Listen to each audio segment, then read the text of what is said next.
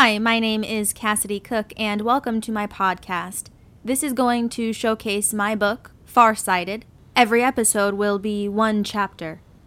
I hope you enjoy. Date and time April 1979, 9:27 a.m. Location: The Dreamy Bean Cafe in Pittston, Pennsylvania. Ed, come on. He bent a fucking spoon with his mind exclaims the general across the marble dining room table, holding a yellowish gold stir spoon up to his face before dipping it into the small bowl of sugar and back into his coffee. He takes somewhat of a shallow breath and continues, Hey, look here, rookie.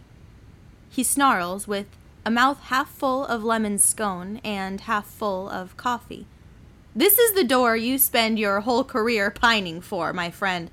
This is the door at the end of the hallway. The one you open every other door in hopes that it somehow magically becomes this door. The one that you need a key card to walk through. The one with the tinted windows. The one that makes you want to tell everyone what's behind it, but knowing you can't. Taking a knife and standing it up vertically, he lifts it and lightly stabs the napkin on the table, twisting it into the napkin, making a swirl of it as if he is lost in his own words. It's almost arousing, he continues. The temptation to let the world in on all our secrets, to have the notoriety of working on a project so otherworldly, almost supernatural. It's it's a silent triumph, and I am not one to remain silent, says Ed, stupidly provoking the general. Sorry to burst your bubble there, sir, but we all know very well how difficult it is for you to stray away from office gossip. Is it called gossip if it's just between us, my good friend? The general is holding water in his eyes that Ed hadn't noticed until now, so he responds with all the tenderness that's appropriate to give to a gargantuan man in uniform who is about to cry into his Bailey's filled mug over a breakfast of low fat lemon scones. No, sir, I suppose it's not called gossip if it's just between us, he says as he slides a smile up his right cheek and takes the first sip of his sugarless coffee. Ed then gulps and says excitedly, You know, it might do you good to accentuate the temptation, General. At least it keeps life interesting. Ed clears his throat and continues, although in a heavier tone now. And if it's just gossip between friends, I should tell you, I don't feel temptation, sir. In all confidence, I feel isolated. Boykin thoughtlessly scoffs at this comment, saying, Isolated? Isolated? How do you feel isolated when everyone in our life is constantly badgering us about our work? I mean, right? He shrugs his shoulders in an egotistical fashion, almost to suggest his mere words were proof that what he was saying was true. The whole world wonders what we're up to, bud. He leans forward with his chest nearly on the edge of the table and proceeds with wide eyes, making buggy eye contact with his accomplice. They are aching to get close to us in hopes that someday we might dish out a few of the juiciest of details. They crave the one thing that only we can give them a peek into our reality. It's a beautiful thing, he says, leaving Ed dumbfounded while the general seems quite pleased with himself and his own outlook, the faithful ally in Ed is doing his best to fight off a psychotic break. He can feel the emotions that were once at bay making their way to his eye sockets. It is difficult to figure whether it's the beads of burning sweat or the confusion that currently blinds him. In any case, he strives to understand how reality is felt with such polarity for people who are experiencing the same thing. The thoughts right under his scalp are itching to be heard, and just before they spill out onto the table, the waitress comes to save the day by placing the check on the general's twisted napkin and asking if everything was to the boy's liking. All but the company, says Ed. The general, who is already standing, adjusting his belt and holster, looks down at him in disapproval. Without hesitation, a sly wink flies across Ed's right eye, successfully rectifying the tension. The two officers flicked down the payment due, plus a pocket full of change for the scones and coffees before heading out the front door of the roadside cafe. Log Date and time unknown. Location U.S. Army's Fort Meade in Maryland. We have an expert on the subject. I am delivering you both to him now. A bit of a rundown his name is Dolan Doss. He was kidnapped 12 or so years ago by the Union. Around a decade ago, though, he struck a deal and has worked alongside them ever since. The boy's got a charm to him, I'll give him that. Who else have you heard of to successfully bargain with the Soviet Union? Ed and General Boykin, walking at pace behind the raunchy security officer, look at each other with an underlying concoction of stress and determination.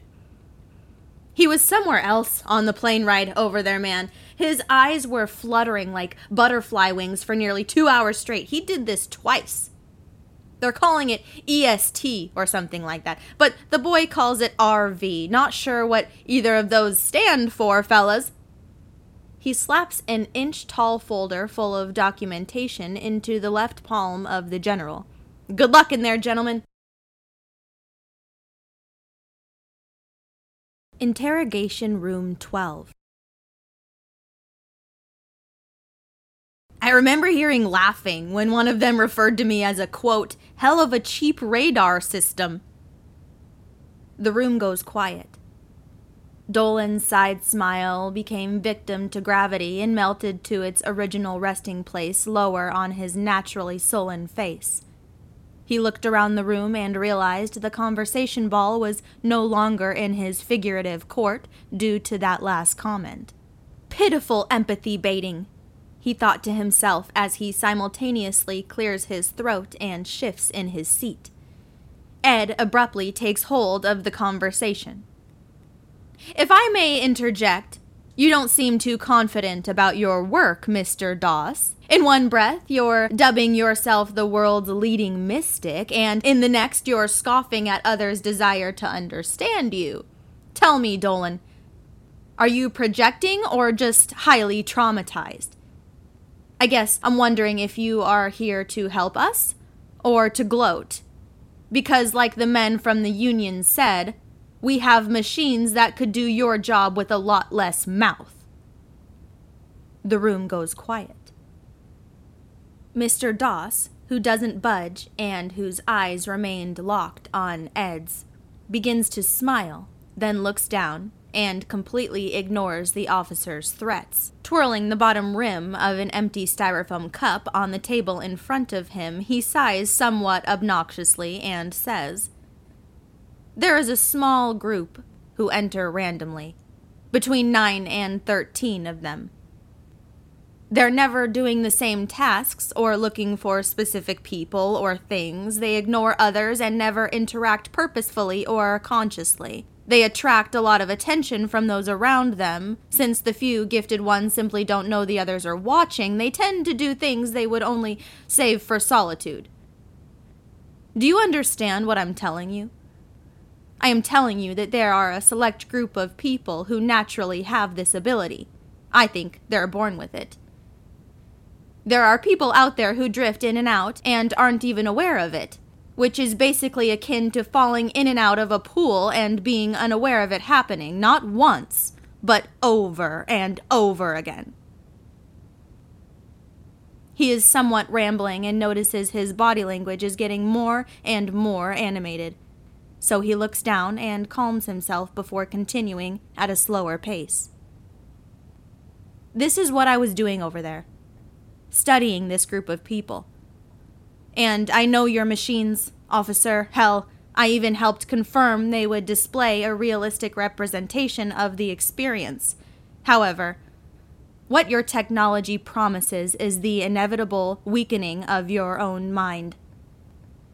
These devices thrust brain waves into your psyche, lessening your ability to control the shifting between alpha, beta, theta, and delta.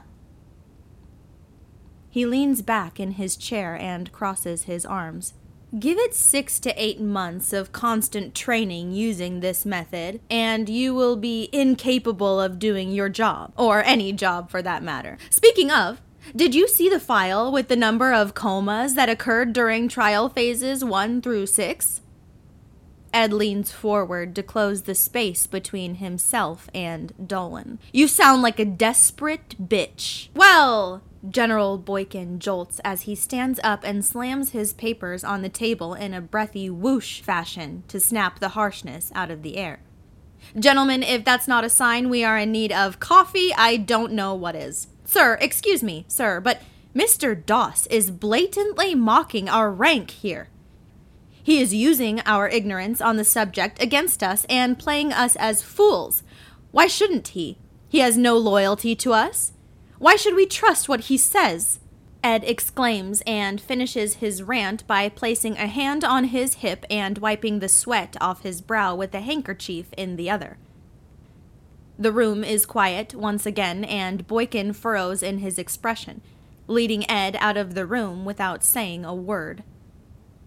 Before Ed could close the door behind him and turn around to face the general, Boykin was breathing down the back of his neck. He comes to a slow stop when his and Boykin's nose were practically touching, and the general whispers in a sharp slither Do you know how important this program is for me? If I smell a whiff of rebellion off you, you'll be on that plane back home a little sooner than you thought and with a little less repute. He chomps his gum, takes a step back, and says, Don't ever cross me like that again. You will let him teach you. Before walking down the bluish gray hallway, Ed's heart is beating abnormally hard. Hi, everyone. I just want to thank you for sticking with me until the very end of chapter one. Again, my name is Cassidy Cook, and until next time, stay nearsighted.